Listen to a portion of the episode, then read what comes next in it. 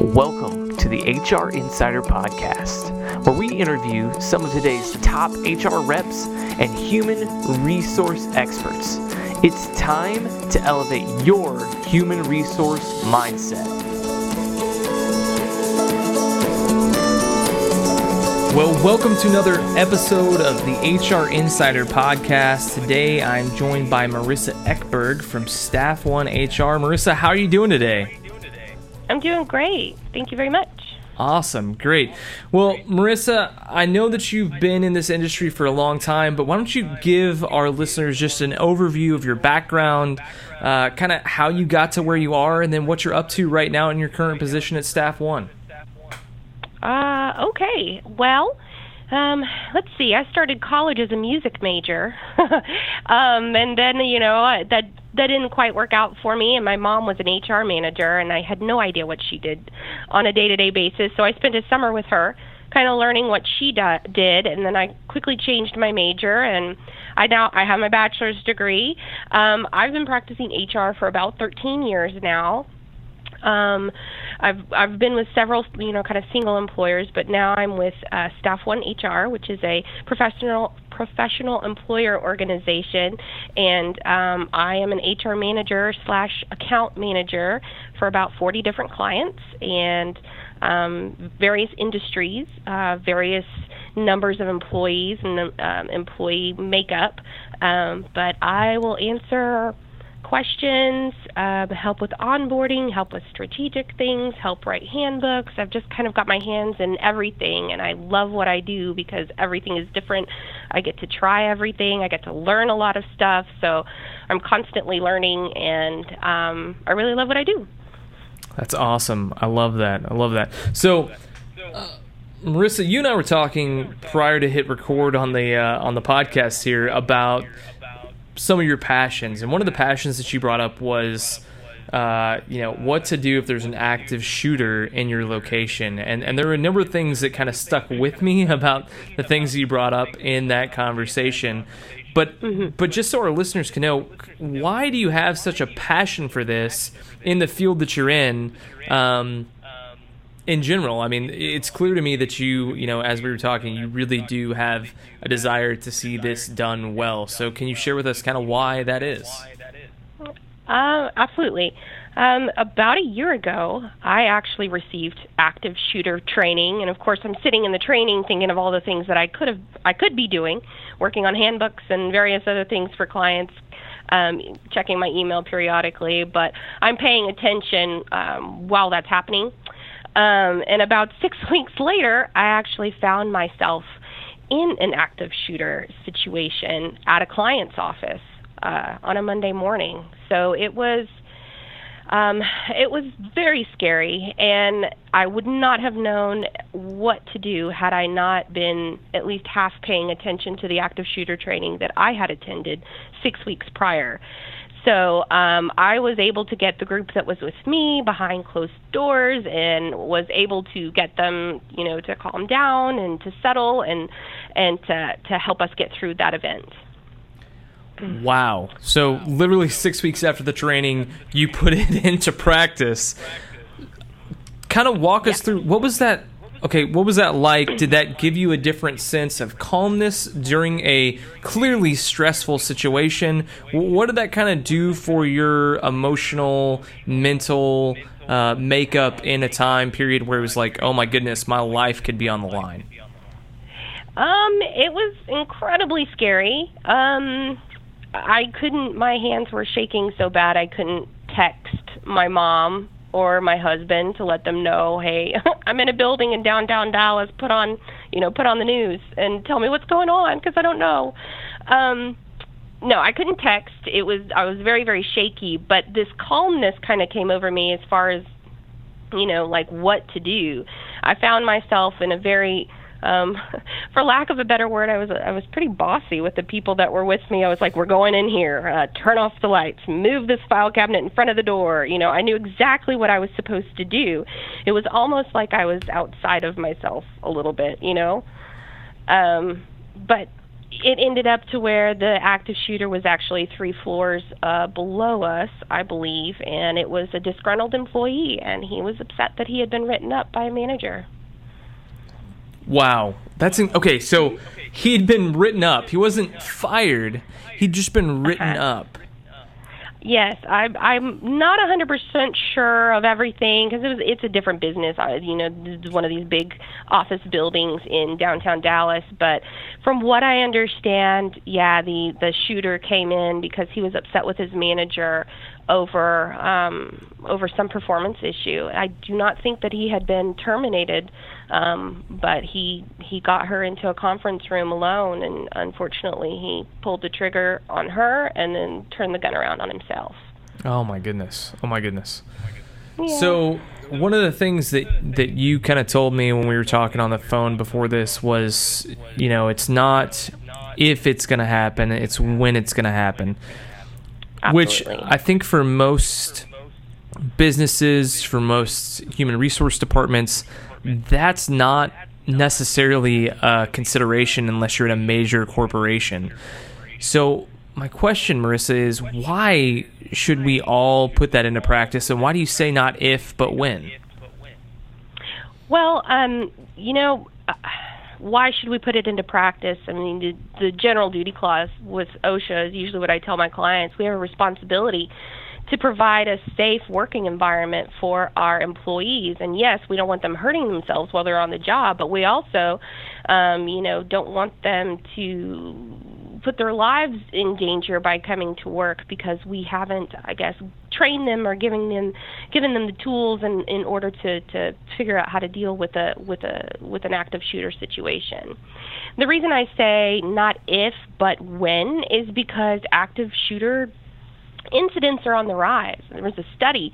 Um, it was actually over the course of 13 years. It was conducted by the FBI. It was from 2000 to 2013 in the first half um, of the, the the study, I guess so to speak, you know, the average number of incidents was about 6.4 incidents um, per year, and that actually went up um, to about 16.4 incidents um, in um, in the the last half of the the the, the number of years, and so that that translates to more than one incident per month.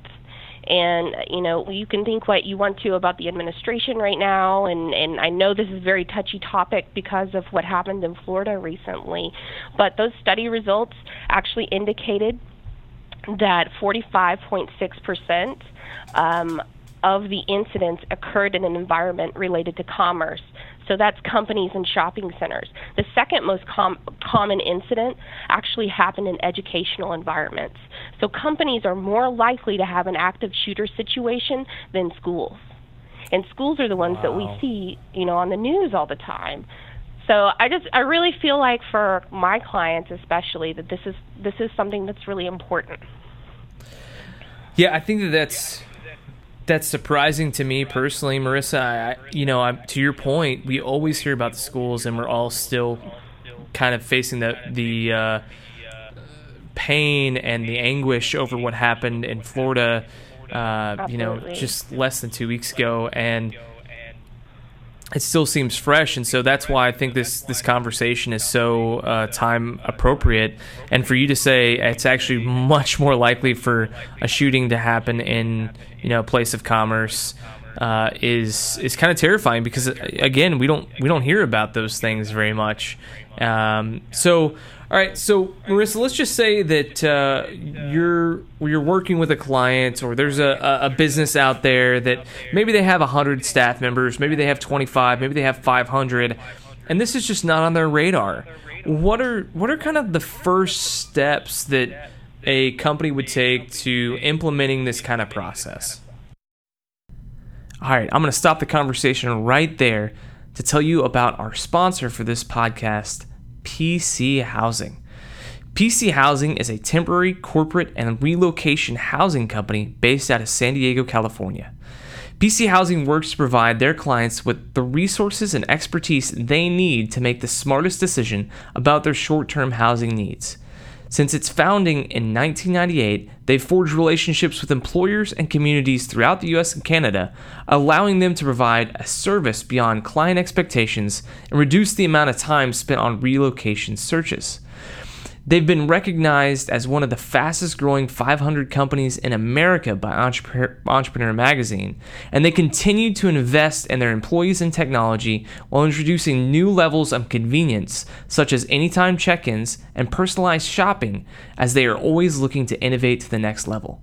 Not to mention, they offer a risk free guarantee. Their goal is to create experiences that are so far beyond your expectations, your employees will suggest a longer stay. If your stay is unsatisfactory within the first 30 days due to the quality of your accommodations or their service, they will resolve the issue within 48 hours or refund the cost to your company completely. PC Housing delivers fantastic service to Fortune 500 and other growing companies around the globe. If you want to learn more, you can go to pchousing.com and search through some of their housing inventory. Now, let's get back to the conversation. Um, the first steps to take, I think, would just really be a sit down with the employees, a training. Um, and you can do if you have a company of over 100 people, well, then you take them in kind of smaller groups, is what I would suggest, instead of one big group, and kind of kind of make it personal.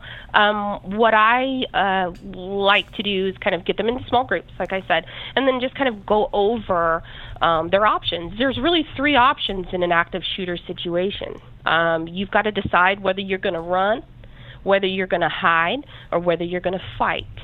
And so um, that really needs to be kind of those are their options. You need to discuss those and then kind of go over how to evacuate. Um, employees need to be aware of their surroundings at all times. Um, know where the stairwells are, know where their exits are, um, know where there's no windows, know where there's somewhere where there's a door that locks, those kinds of things. It sounds um, it sounds like kind of the thing that the flight attendants do prior to takeoff of an aircraft. yeah. I mean, is that something? Yeah. I, so do you do that one time, Marissa? Do you go over this every six months? Is this a yearly thing? What does this look like from that perspective of not just training the first time, but then retraining? Hey, here's where the exits are. Here's where the windows. Here's where the doors lock. Yeah, I think it needs to be an annual training. I mean, because you've got to pick up those new hires that you've hired within the year and make sure that they understand that this is important. I even have some clients who work with their local um, their local police department and run drills. Um, it, it, it doesn't have to be someone like me that comes in and does the training. You can have your local um, your local police department or sheriff's department or something, they might have a program that will help you out in, in training your employees. So, when you do this, do you do a live action sort of uh, going through the motions of it? Is it best to have a quote unquote pretend, um, you know, active shooter going through the process. In your experience, Marissa, how do you train the best for this? I know you brought up kind of the, the police departments being involved, perhaps. Mm-hmm. Is there some other way that you do this? Do you do you even do this? Uh, you know, I, I, know that a lot of companies work in high rises, like you were talking about, where there are multiple. Mm-hmm companies and multiple suites? Is this a whole building activity? How, how do you work out some of these details? I think that you probably would want to check with your, you know, your building uh, management team and, and see if maybe they do something for the building, if maybe this is something that they want to start doing. I don't do any kind of live action training um, for my clients. Usually I'll just kind of show a couple of videos on YouTube. There's one or two that I really like to use um, that kind of shows it. Um, honestly, I talked to my son uh, a few weeks ago and asked asked him. He's eight. I asked him if what a lockdown drill is because he, you know, they do this at their school. And he told me what they do. They all get in a corner. They make sure the room is dark. Mrs. Uh, his his teacher goes ahead and, and locks the door, and then the principal goes down to each room and and jiggles the handle um, for everybody. So they kind of get a little bit of a taste of what it's like, but honestly, you're not going to know what you're going to do or how you're going to react until you're actually sitting in that situation is my opinion. But if you have had the training then at least you can pull that from your memory and kind of remember some of the things that you can go to uh, some of the things that you need to do in order to keep yourself safe. So that that leads me to another question. So I'm assuming that most companies, Marissa, and you tell me if I'm wrong here, don't do an active shooter training. I, I believe so. Yeah, I, most of my clients they kind of give me a glazed over look when I suggest some active shooter training. Okay, so let's just say that there is uh, an HR individual that's listening to this podcast, or maybe it's a small business owner that's trying to get some HR skills from what we talk about here. Mm-hmm. What are some basic information, some basic knowledge of what you should do since you've gone through this training? That's just, hey, this is uh, active shooter 101, you're going to need to do these steps. Could you list some of those for us just to kind of give um, some of the people that are listening to us and may not ever go through a training formally what to do? Sure. Um, and again, there's there's a lot of materials out there that you guys can can go to and and and pull from. Um, but really, it's really that decision first for that employee. Can I run? Can I get away? You know, do I need to hide? Am I in a place where I can hide, or is there is this something where I'm going to have to fight back? So if the choice is to run, obviously they're going to make their way as quickly as possible to the nearest exit, get outside, get away from the building, try to keep people who are going into the building from going into the building, and as soon as you feel like you're safe, calling that the, those first responders, calling the police at 911. Um, making sure that nobody else goes in. If somebody doesn't want to come with you, do not be a hero. Do not stay and try to get that person to go fast, go quickly. Try to pull as many people with you as possible, but don't stop, okay? Um, hide. If you find yourself in a place where you do have to hide, keep keep yourself behind something large um, that will hopefully deflect um, bullets or anything. Um, make sure that you are in a room. Um, a dark copy room works really well because you can turn off the light. If the light, if the door doesn't lock, put something really heavy in front of it. If you can pull that copier in front of it, go for it. Um, anything that helps, and keep quiet. What really is important is turn off your phone, even on vibrate. If that building is pretty quiet because everybody is hiding and your phone goes off because you're texting your loved ones telling them what you're what's going on, um, that will give your give your place away. Um, so keep those phones on silent. Um, if you have people with you, try to get them to calm down. If you have to talk, you need to whisper, um, and then fight. If the worst case scenario happens and and you hear that person coming and you have to do something, pick up anything that you can arm yourself with a chair, um, I don't know, uh, your computer, anything you can, because if you can throw it at that person and try to get them distracted and get them out of your way so that you can run, that's what you need to do. Um, but you know, if you're going to do that, you need to be prepared to use use what you have there in your office or or there with you. Um, the things to remember if you are in hiding, when those first responders come in, when that SWAT team is clearing those floors, they're not there to save you. They are not there to, to help you out of the building. Don't engage with them. Don't try to talk to them. Don't point. Don't do anything. They're not there to engage with you. They're trying to find the bad guy when they do find the bad guy, they will clear the building one floor at a time. I don't know if it's top to bottom or bottom to top. I'm not 100% sure on what they do. Um, but when they come to clear your floor, make sure that your phone is put away. Make sure that your hands are where they can see them. Okay? Um, a phone in someone's hand is going to look it might look like a gun or something. Um, so just keep that in mind. Um, if you happen to see the shooter, and um, you'll want to notice things about him. I mean, obviously you don't want to stand there looking at him, but notice his shoes. Okay, um, this is something that I was taught by. Um, one of our safety guys and and he was telling me what they taught him in the military. He was in the seals the navy seals or something. But he said you know an active shooter they could come in in a baseball hat and a jacket and um you know they can really change up their identity and just leave the the building once the once the police get there. So if you've paid attention to their shoes they're probably not going to change their shoes. So that would be an identifier that you could provide to the police if um if something were to happen and that active shooter were to get away um, but those are just some some tips that I try to, to give out during my training with clients. Wow. Okay. oh, yeah, Marissa, I think that's wildly helpful and um, really telling. So, uh, you know, it's it's it seems like an odd transition to go from that to our normal rapid fire round of questions. Um, yeah. Because, but I but I think that what you're talking about is so timely. It's so necessary and you know, we we don't uh, you know much like being on an airplane, uh, and they kind of go through all of the different elements of how to escape, and we never think that that's going to happen to us. That happens to other people.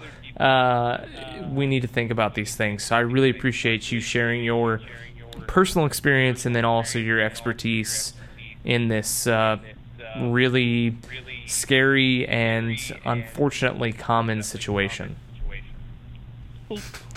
Well, with that being sure, said, I'm happy to. Yeah, with that being said, I do want to go to our rapid fire session just because I want to hear your answers. So, uh, is that cool if we do that? Uh, sure. All right. Uh, all right. So, what's the best business advice you've ever received? Um, my dad has always said, and I don't know if he came up with this on his own, but um, or if he found this somewhere, but he's always told me that a smart man learns from his own mistakes, but a wise man learns from others' mistakes. Mm. So I use that kind of often. I love that. I love that. Uh, what is something that you're spending too much time on right now in your current position? Oh, I spend too much time probably on um, reactive kind of tasks, reactive state. Um, so something's happened with an employee and a manager has acted too quickly, and maybe there's some cleanup involved. So I feel like there's a lot more reactive things that I have to take care of. Yeah. That's good. That's good. I well, you know what? I think that that's a really common one, Marissa. I feel like you know, in in my business and for a lot of people that are in their positions too, it's so much easier to be reactive than to, to uh, be proactive or even uh, just to have your list of things. It's a it's a personality thing, and I think that it's also just a, a way that our world works right now, where the bing of uh, emails and text messages just uh, jack up our dopamine and we respond to it. So I totally relate to that. Mm-hmm. Um, what's the best book you've read that's helped you in your career? Oh, um, let's see. I've read Fish, which is kind of a little skinny man, man, management uh, book. It has to do with um, employee engagement and, and some some ideas for that. I've, I've I read that a long time ago, and and sometimes I do refer back to that. Um, and then there was another book that I've read before, and it's called Getting Things Done. That's the art of stress-free productivity.